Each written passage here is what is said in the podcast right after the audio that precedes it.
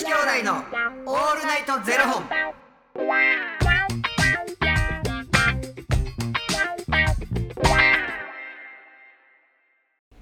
朝の方はおはようございます。お昼の方はこんにちは。そして夜の方はこんばんは。元女子兄弟のオールナイトゼロ本。418本目です。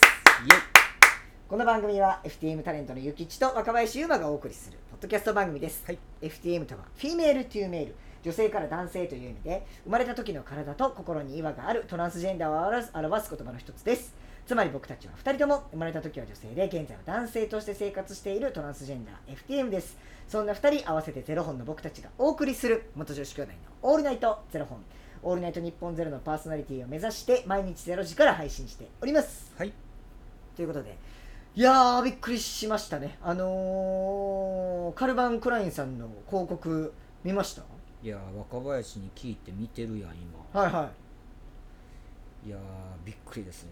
そうあのカルバン・クラインさんのねあの母の日のキャンペーンビジュアルっていうので SNS あのインスタグラムにあの画像が投稿されてるんですけど、うん。それがなんとあのーまあ、両親とか子供カップルなどを取り上げた同キャンペーンの中で、うん。妊娠中の姿を撮影したトランスジェンダーの夫婦ロロバートロバートさんと、えーエリカさんのビジュアルが公開されてるんですけれども、うん。あのーロバートさんとエリカさんっていうのがブラジルのトランスジェンダーの夫婦で、うん。あのートランス男性の方、えーと FTM の方が、えー妊娠中だと。うん。でキャプションにはロバートは、えー彼とエリカの息子ノアを出産予定ですというふうに、えー書かれてて、うん。あのお腹が大きくなったねトランス男性の方の、えーお写真とご夫婦のねお写真が、えー載ってるんですけれども。すごいなんかまあおそらく初めてでしょうね広告とかでこんなふうにで大々的に出たのは。いやでもなんかこの広告にも書いてあるけれどさ、はいはい。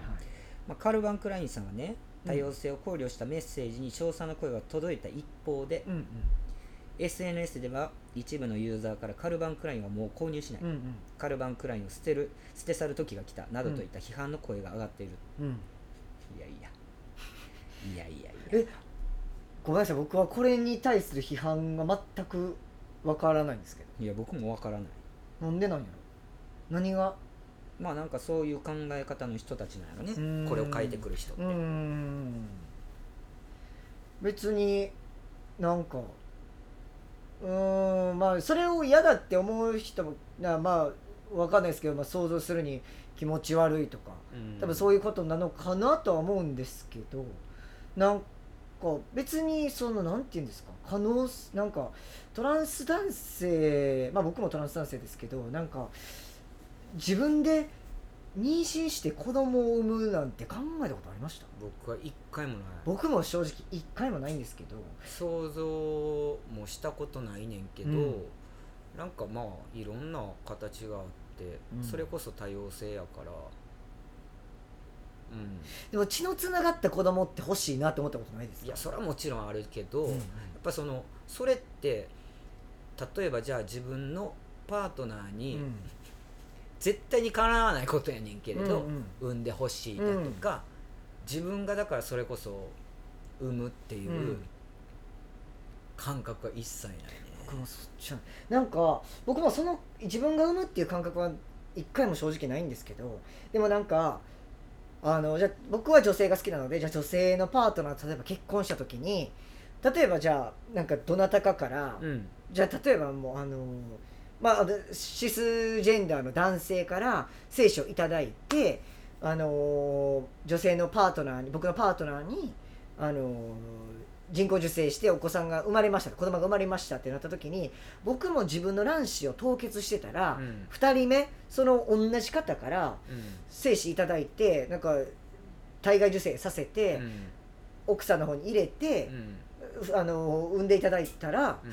なんか血のつながった子供ができるんちゃうんって想像したことあって。はいはいはい。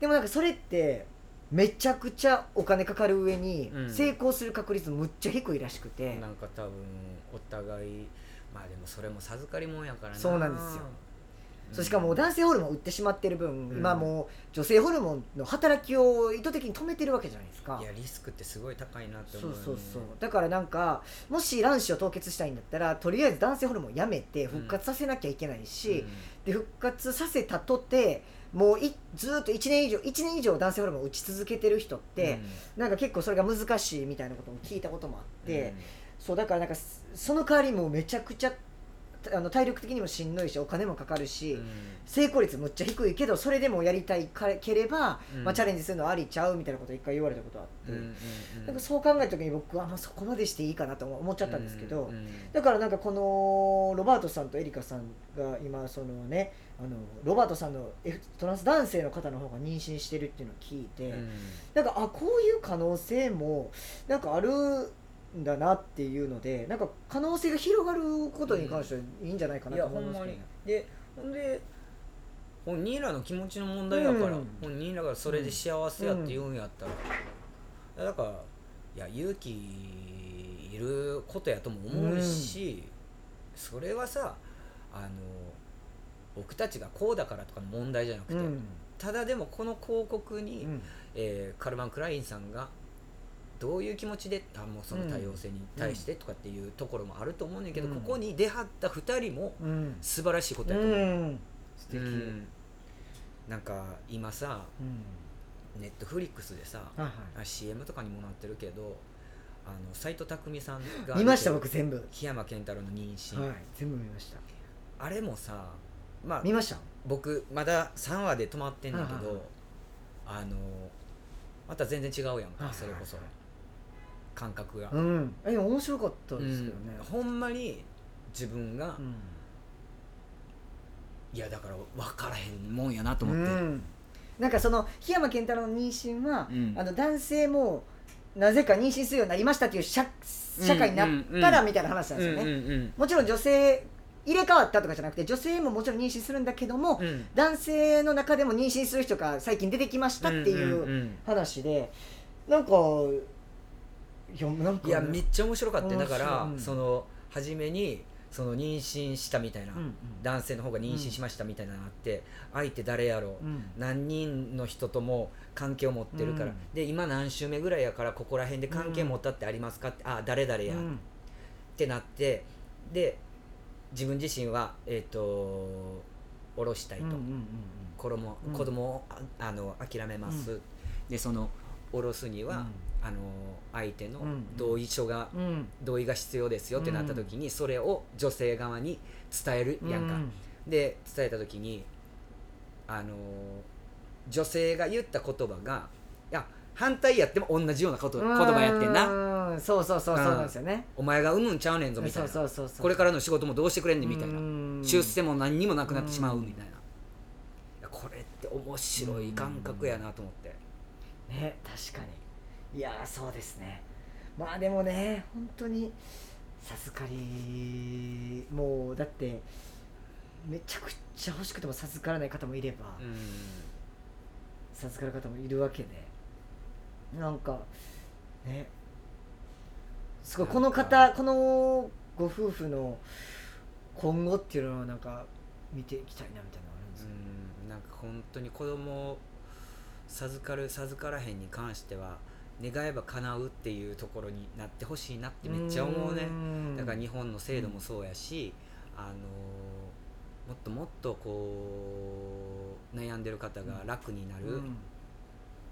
で幸せになれる、うん。そんな世の中になってほしいなって思います、いやそうですね。うん、いやだからぜひねこの広告まだ見たことないよっていう方いたらあのカルバン・クラインさんのねあのーカルバン・クライントランスジェンダーとかで調べたらすぐ出てきますので、うん。ぜひなんか写真とかも見ていただけたらなと思いますしなんか、あの自分の血のつながった子供を産むっていうことを諦めてた方にはもしかしたらちょっと希望の光に一筋の光になるんじゃないかななんて思いましたというはい。お話でございました。ありがとうございます。ありがとうございます。ということで、えーこの番組では2人に聞きたいことや番組スポンサーになってくださる方を募集しております、はい。ファニークラウドファンディングにて毎月相談枠とスポンサー枠を販売しておりますのでそちらをご購入いただくという形で応援してくださる方を募集しております、はい。毎月頭から月末まで次の月の分を販売しておりますのでよろしければ応援ご支援のほどお願いいたします、元女子兄弟のオールナイトゼロ本ではツイッターもやっておりますのでそちらのフォローもお願いいたします。いやー自分が幼稚すぎて子供育てられる。いや もう私も今私で私無理。いっぱいいっぱい私も無理よ。自分でいっぱいいっぱい。私を育ててよ。本当に育てられたい願望。本当よ。甘えたやわ。いつまでたっても甘えん坊や。ほんまに。ありがとうございます。ありがとうございます。ということで、えーまた明日の0時でお耳にかかりましょう。また明日。じゃあね